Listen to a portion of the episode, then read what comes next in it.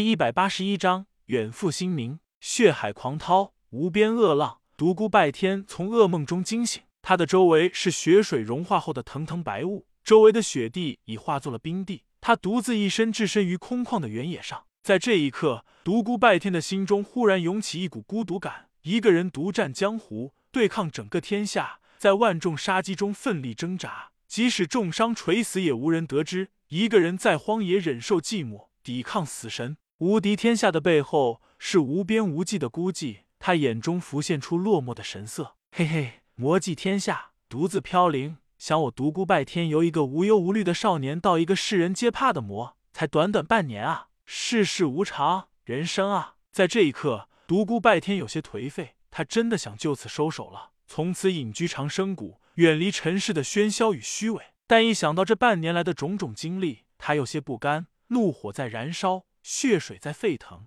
为何要妥协？为何要逃避？他从雪地上站了起来，拔出魔锋，狠狠劈出了一击。一股紫红色的魔气自魔锋疯狂涌动而出，在空中划过一道耀眼的闪电，风雷阵阵，天地失色。七日之后，独孤拜天重伤之躯恢复如初，他没有踏入江湖，也没有回归人烟密集的城镇，他在茫茫雪地上独自慢行，他在思索未来，他在考虑将何去何从。虽然他不打算立刻去隐居，但他真的有些倦了。他厌倦了在江湖中的整日征杀，他厌倦了血水在他眼前绽放时的刺鼻血腥。虚伪的江湖真的磨灭了我的锐气，还是我真的厌倦了？答案很明显是后者。他隐隐觉得他的强大对手不在江湖，而是沉睡中的绝世高手中的一些强大人物，或者是……想到这里，他不敢想下去了。他感觉真的很累，太多的事情在等着他。或许强者就是要在寂静中独自品味寂寞的煎熬吧。但我真的有些倦累，我还是休息几天吧。不死魔帝大战江湖，血屠长生谷，十日争十城，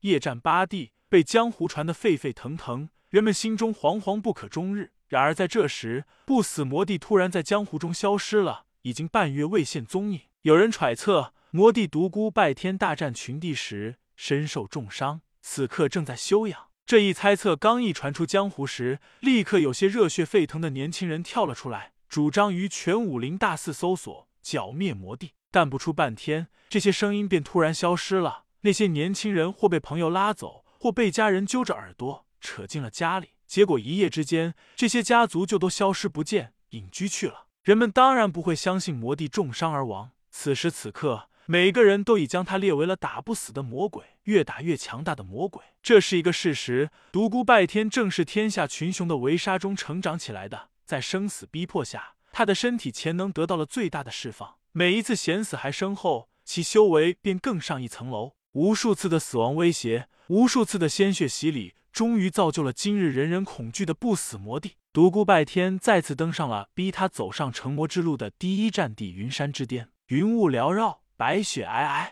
在这里，他被人揭发出身具魔体、舍身成魔的事情，惹得他被天下人群起而攻之。在这里，明月的出现令他心伤欲碎。在这里，他绝望之下，差一点泯灭一切情感，踏上一条绝路。回首往事，独孤拜天一阵感慨，曾经的点点滴滴汇聚成一条小河，悠悠流进他的心中。面对心爱之人的背叛，面对天下人的指责，面对七大王级高手的围堵。面对十几个次王级高手的冷森剑气，一个孤傲的青年独自横剑。哈哈，这就是正道吗？天道无畸，那我宁愿做一个魔。既然如此，就让我在这滚滚红尘中堕落成魔吧。去你妈的伏魔神剑！老子魔尊天下！杀！我是天王老子，我是至尊，道高一尺，魔高一丈。曾经的狂妄之语，如今还回响在耳畔。哈哈，独孤拜天突然狂笑了起来。他处在次王级境界时就已经那样狂妄，现在想来真是让人回味无穷。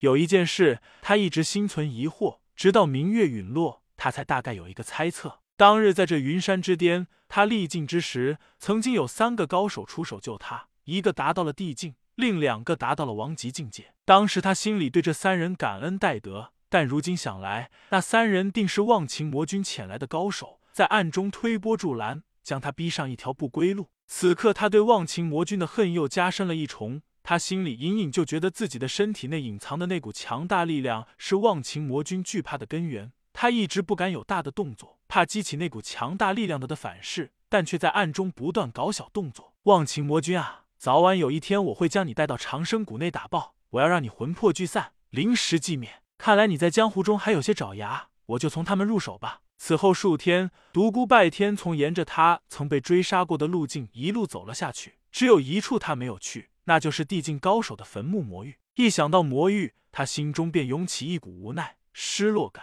他不知道为何总想逃避那个地方。够了，这半年来的经历，我又回味了一遍。有些事情是躲不过去的，我还是回到江湖，早早了结所有的恩怨吧。彷徨多日、迷惘多日的魔死魔帝再次回到了江湖，江湖再次沸腾了。独孤拜天没有打上南宫世家，也没有找上五大圣地，从清风帝国境直路过来到了新明帝国。他想挑掉天下第二杀手组织。至于南宫世家和五大圣地，将是他下一个打击目标。他也曾经想先向南宫世家下手，但当他心中有那种想法时，心里竟然浮现出了一丝不祥的感觉。他非常相信自己的这种直觉，这种直觉曾经帮他逃过无数次险劫。武林人摸不着独孤拜天的想法，不知道他为何就这样离开了清风帝国。尤其是南宫世家一家人，更是迷惑不解。在他们的想象中，独孤拜天在武林中树立起了无敌的威势，下一步一定会找上他们。但事实却不是如此，这让他们诧异不已。南宫无敌道：“难道他已经感应到了什么？”南宫仙儿道：“爷爷，你在说什么啊？他能够感应到什么啊？早晚你会知道的。”十日之后，新明帝国都城上京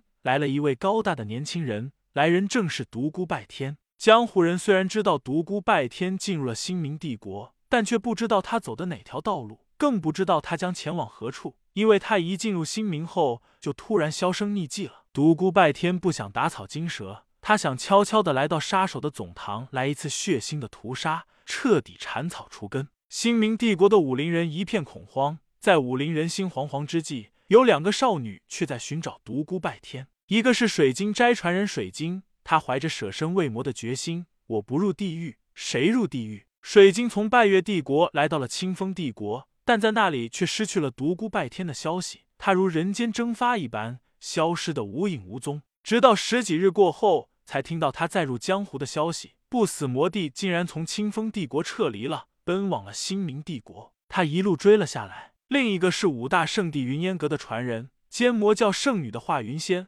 华云仙真可谓焦急异常，他生怕独孤拜天是为他而来，万一独孤拜天到云烟阁去找他这个逃婚的老婆，他可臭大了。他绝不允许这种事情发生，故此他离开云烟阁后。动用魔教和圣地两大势力的人马寻找魔帝，一定要在那个讨老婆的人找上门之前找到他。独孤拜天之所以来到上京，是因为在长生谷对那三个杀手逼供时，得知他们的总堂离上京不远。他秘密来到上京后，足不出院，先在客栈中休整了三天。在这三天中，他将自己调整到了巅峰状态。他知道杀手总堂内肯定不止一名王级高手，甚至还会有地境高手。肯定免不了一场恶战。清明帝国都城内一家客栈中，一名异常俊美的男子站在窗前，他的身后跪着一名黑衣人禀报圣女。青年男子恼怒的打断了他的话，道：“说过多少次了，不要在外面叫我圣女，听见了没有？”此人正是华云县。哦，是圣女。